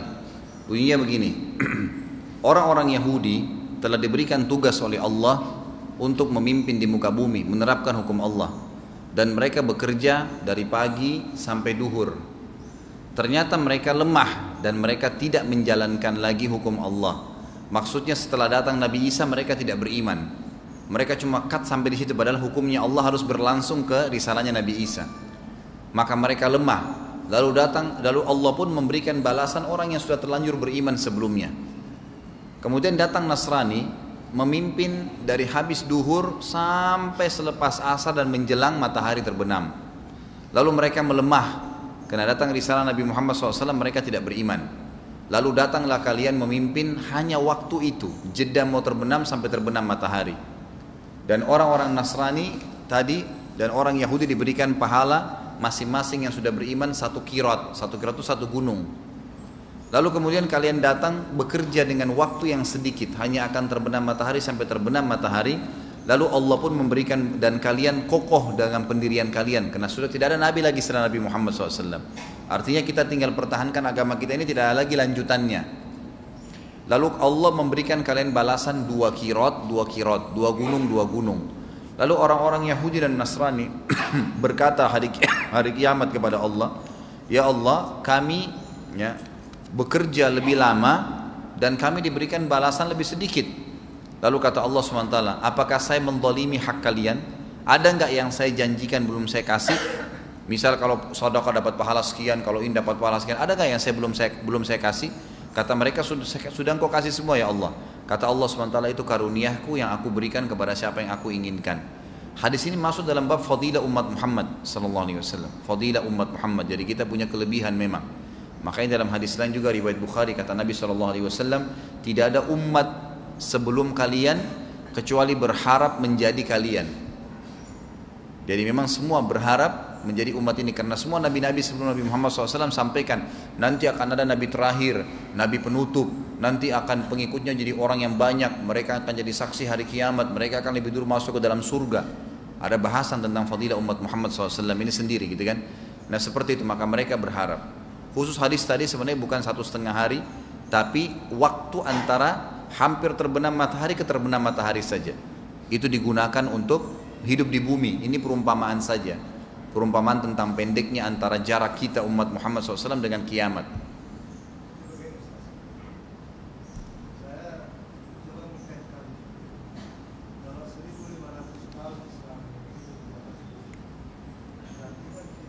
1500 tahun itu diambil dari mana Pak? Enggak, tidak ada. Saya tidak temukan hadis itu. Satu setengah hari enggak ada. Yang ada yang saya sebutin tadi hadisnya. Antara waktu mau terbenam matahari ke maghrib. Dan ini tidak ditentukan waktunya. Tidak pernah ada penentuan waktu dikatakan satu setengah hari atau 1500 tahun itu tidak ada. Karena banyak sekali pak, banyak sekali dalil-dalil syar'i yang menjelaskan tanda-tanda hari kiamat tadi tanpa penentuan waktu. Dan hanya sedikit yang pakai penentuan waktu. Seperti kasus tadi Nabi Isa. Kita tidak pernah tahu Nabi Isa itu turun nanti keadaannya tahun berapa, berapa tahun ke proses dia mengejar Dajjal. Tapi yang ada setelah membunuh Dajjal, beliau akan memimpin keadilan selama 40 tahun. Itu ada. Ada penentuan waktu. Tapi cuman sebagian dari kejadian. Tidak semua ada tentukan waktunya. Ya'juj Ma'juj tadi akan buat kerusakan di muka berapa lama Allahu alam. Tidak disebutin waktunya saya tidak pernah temukan Pak. Kalau saya pribadi ya keterbatasan saya Allahu alam. Ya mungkin ilmu saya belum sampai di situ saya nggak tahu. Tapi saya belum pernah temukan umur umat Muhammad hanya satu setengah hari waktu akhirat ini belum saya temukan. Iya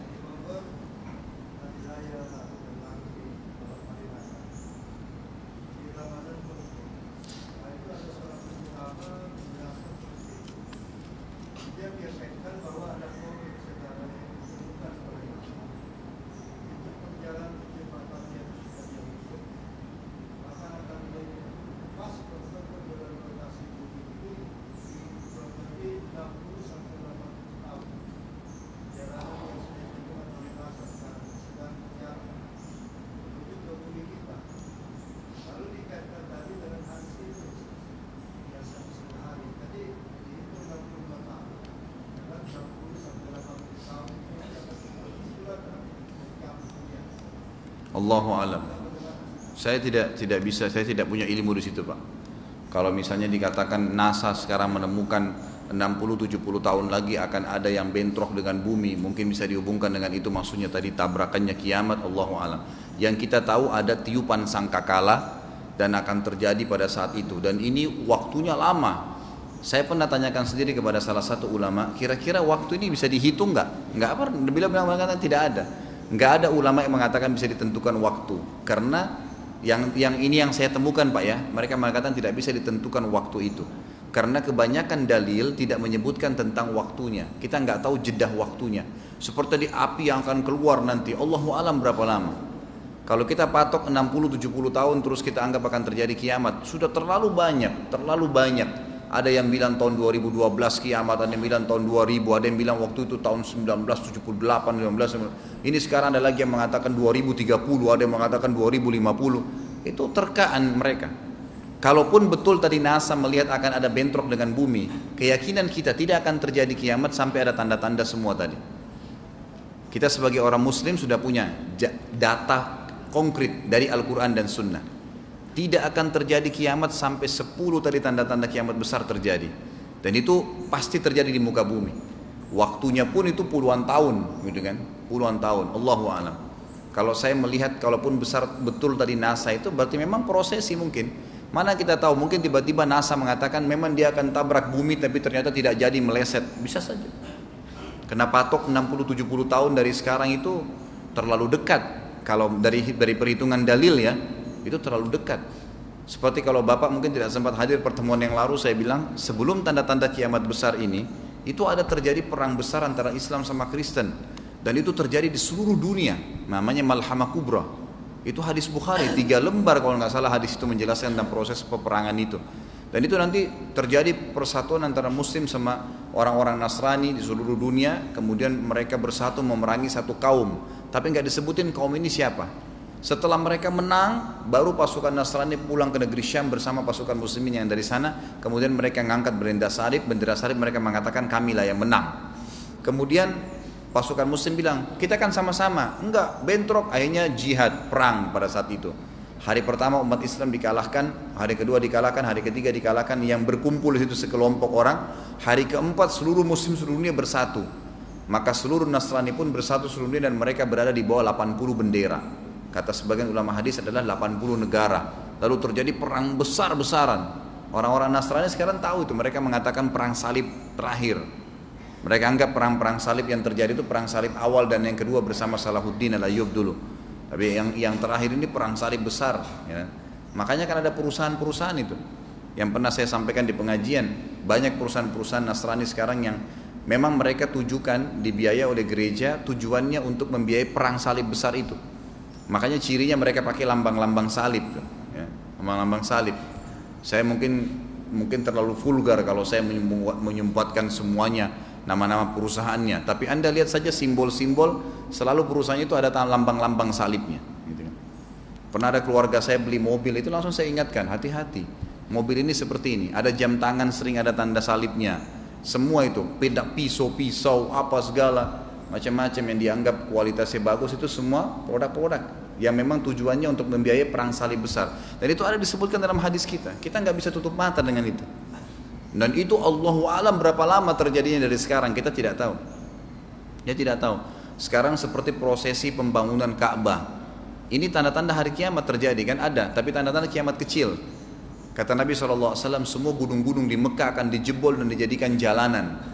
Serta akan berdiri, tidak akan terjadi kiamat sampai berdiri di dekat Ka'bah ya sebuah bangunan yang bernama Sa'ah. Sa'ah itu jam. Sekarang ada building jam. Sebagian ulama mengatakan itu bukan mustahil masuk dalam hadis. Gunung Umar dulu yang besar sekali dijebol dengan niat baik sebenarnya, tapi semua itu adalah ciri-ciri tanda-tanda kiamat. Ada tanda-tanda kiamat juga keluarnya gunung emas di Sungai Furat di Turki.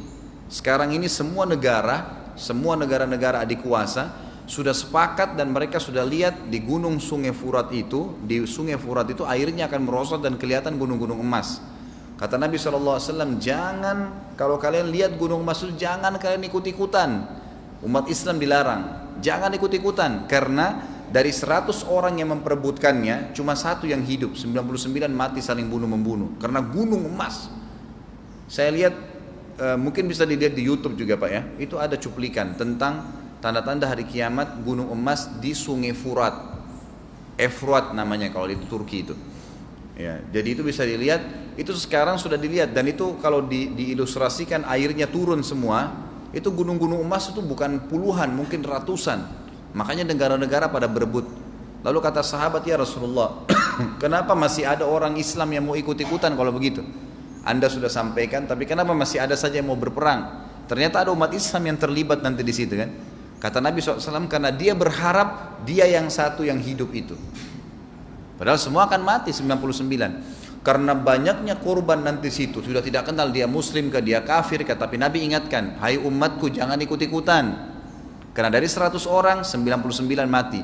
Ini artinya bukan berarti 100 orang saja yang berebut, enggak.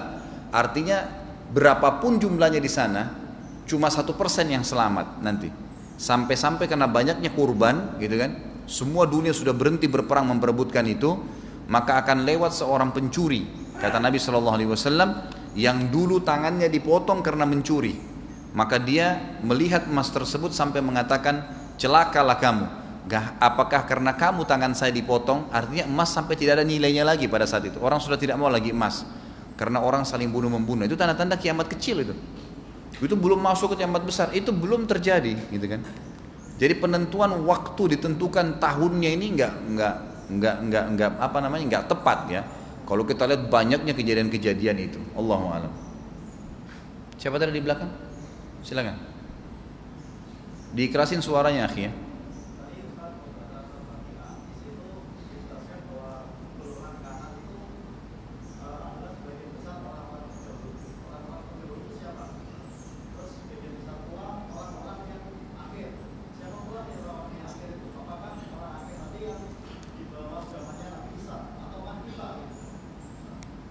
Baik.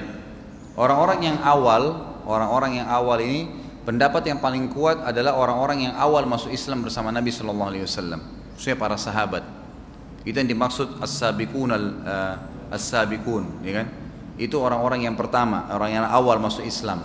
Kemudian sedikit kata Allah SWT uh, ada sedikit yang datang mereka, sedikit yang datang setelah mereka di sini adalah orang-orang yang setelah generasi sahabat meninggal, yang mereka lalai, ya kan?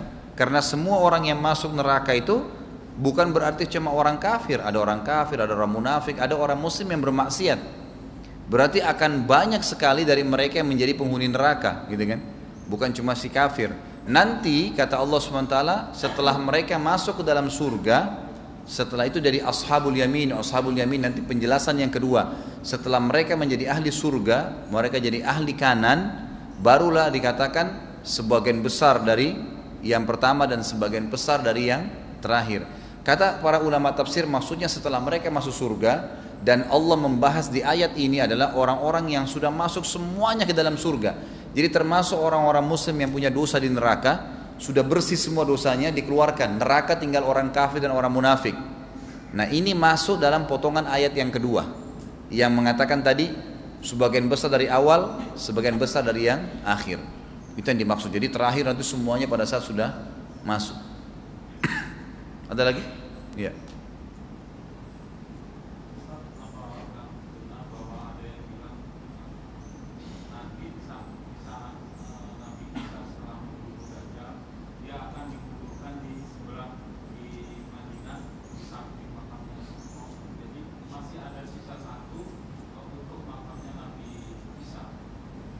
Allahu alam Pak. Saya belum pernah temukan dalil itu.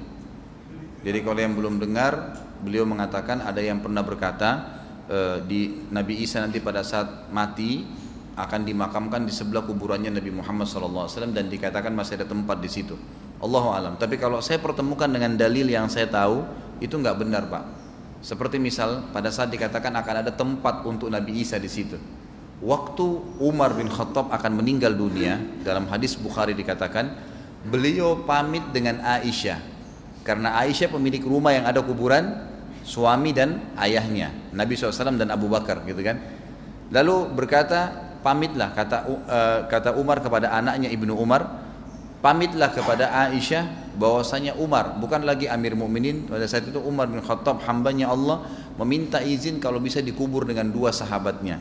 Karena pada saat itu dalam hadis ini dikatakan tinggal satu orang tempatnya tinggal untuk satu orang gitu pada saat itu ya, dikatakan dalam riwayat, maka Aisyah pun berkata, saya izinkan, walaupun saya berharap tempat yang satu itu untuk saya.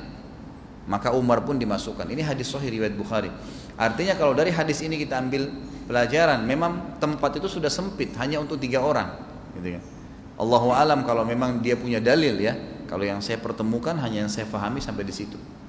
Dan memang belum ada yang selama saya pelajari semua kitab berhubungan dengan hari kiamat, ada buku ini, ada buku-buku banyak sekali ya, di antaranya bukunya Ibnu Kathir, rahimahullah tentang hari kiamat.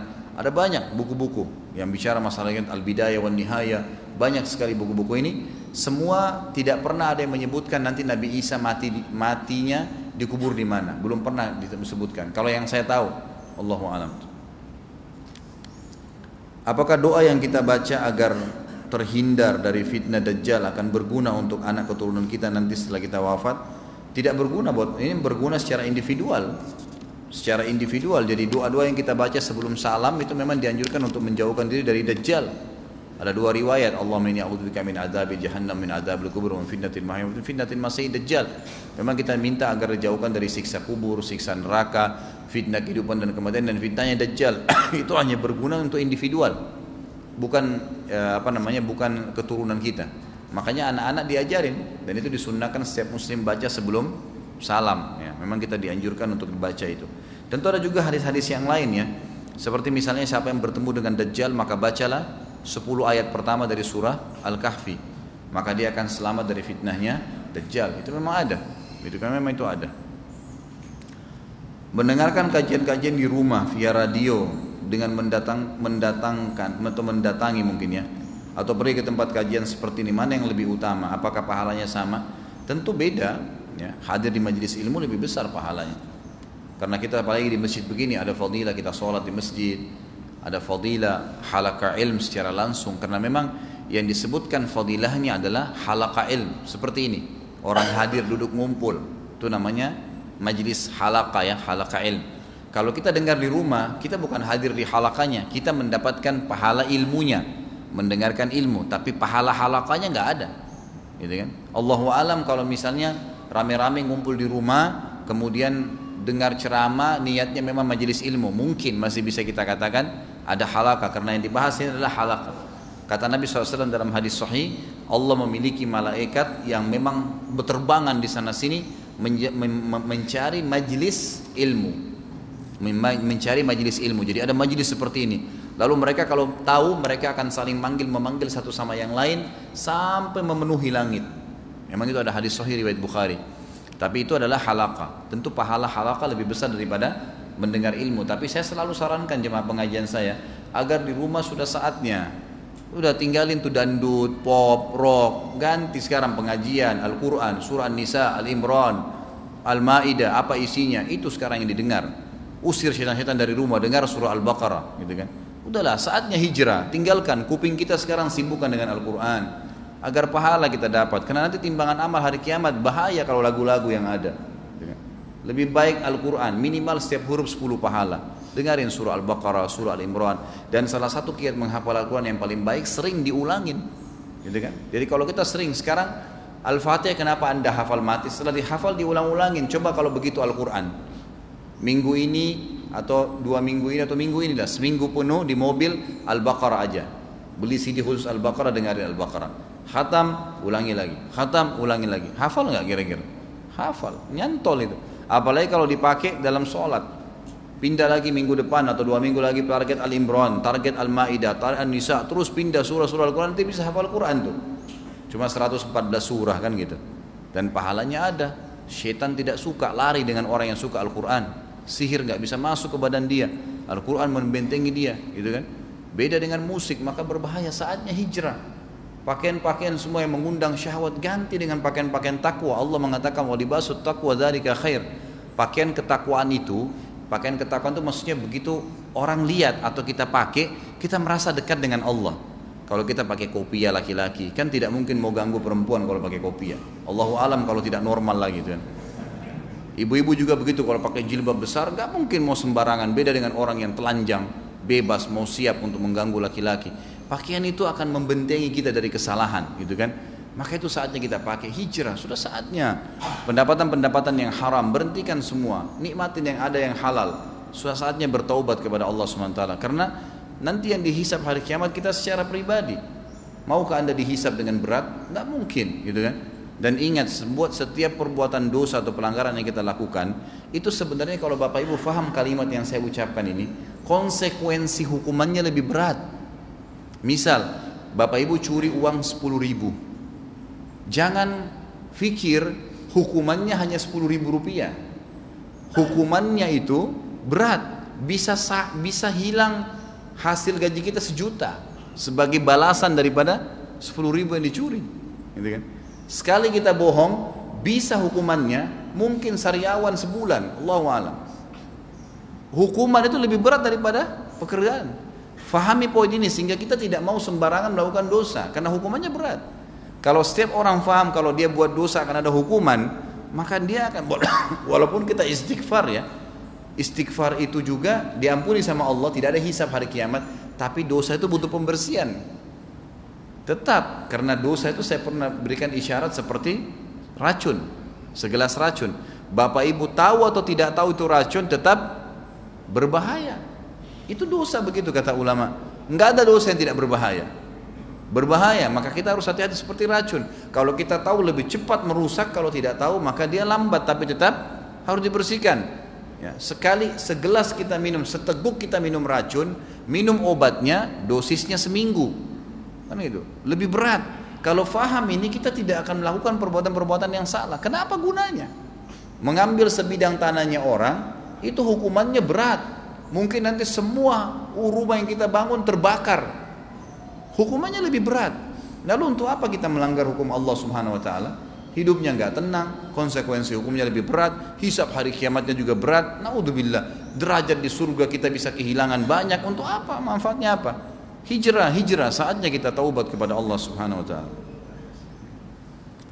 Saya pernah mendengar dari suatu majelis ilmu bahwa pada hari kiamat nanti ada hembusan angin yang lembut yang akan mematikan setiap jiwa bahkan yang sedikit imannya. Benarkah kejadian tersebut Ustaz? Oh iya benar, ini hadis sahih juga. Dan ini nanti terjadi eh, diselingin di tanda-tanda hari kiamat besar. Jadi kata Nabi SAW nanti akan kita bahas. Sebenarnya tadi saya masuk dalam bahasan tadi ya. Kata Nabi SAW kiamat dalam hadis Bukhari kiamat tidak akan terjadi, tidak akan ditiup sangkakala kecuali pada orang-orang yang buruk. Sebelumnya ada hadis Bukhari yang tadi ditanyakan ini berbunyi kata Nabi SAW nanti ya sebelum ditiupnya sangkakala itu Allah Subhanahu wa taala akan menghembuskan di muka bumi ini angin yang lembut dan tidak ada seorang jiwa yang beriman pun tersentuh kecuali akan mati kecuali akan mati dan tertinggallah di muka bumi ini orang-orang yang buruk saja dan pada mereka lah Allah tiupkan sangkakala jadi pada orang-orang buruk inilah nanti akan terjadi kiamat mereka akan saksikan tuh tabrakannya ini mereka mati itu akan terjadi itu hanya orang-orang buruk yang tidak beriman saja yang merasakan itu ada hadis kalau dilihat di buku ini mungkin di halaman 89 tadi itu disebutkan Oh ini sudah tadi ya masalah pemerintah. Baik sudah sampai sini. Terakhir ya Pak ya. Silakan. Waalaikumsalam warahmatullahi wabarakatuh. Bismillah.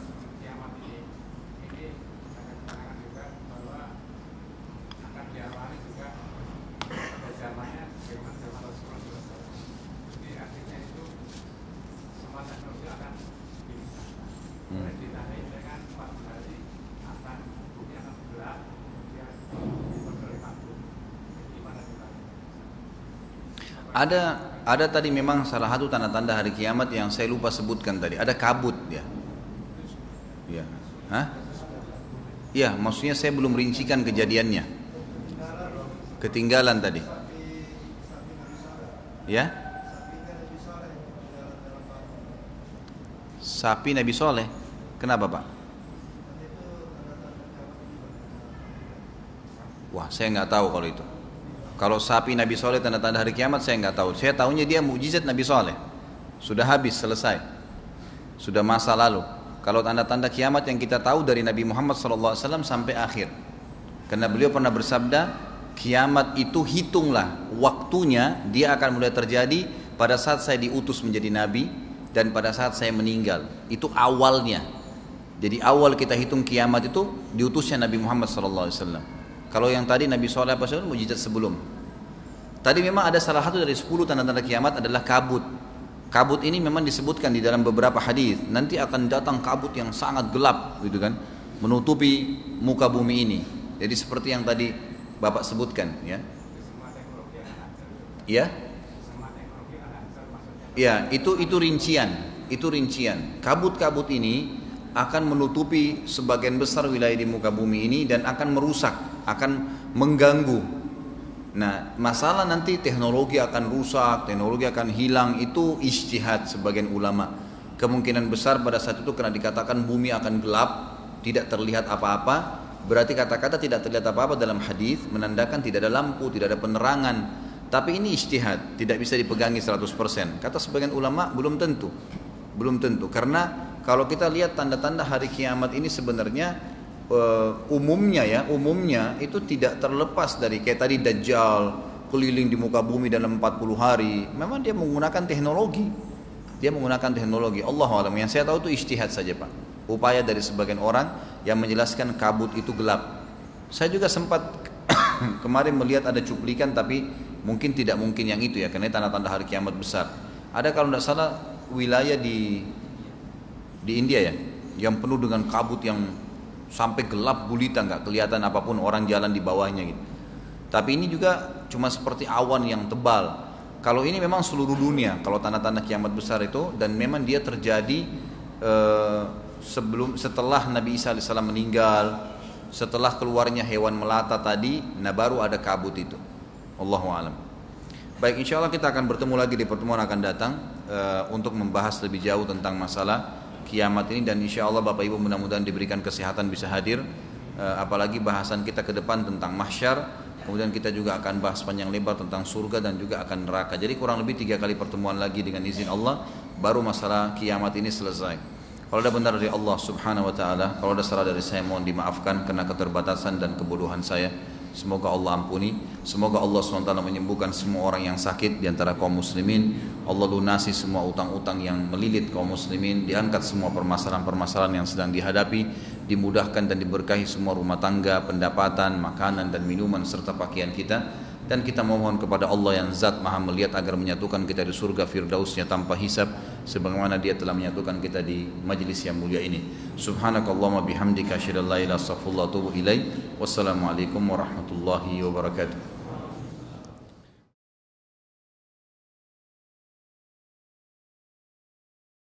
Assalamualaikum. Untuk pemesanan paket umroh murah Bisa menghubungi 0821 4196 0857 Kami ulangi sekali lagi Untuk pemesanan paket umroh murah Bisa menghubungi 0821 4196 0857 Sekali lagi 0821 4196 0857 Terima kasih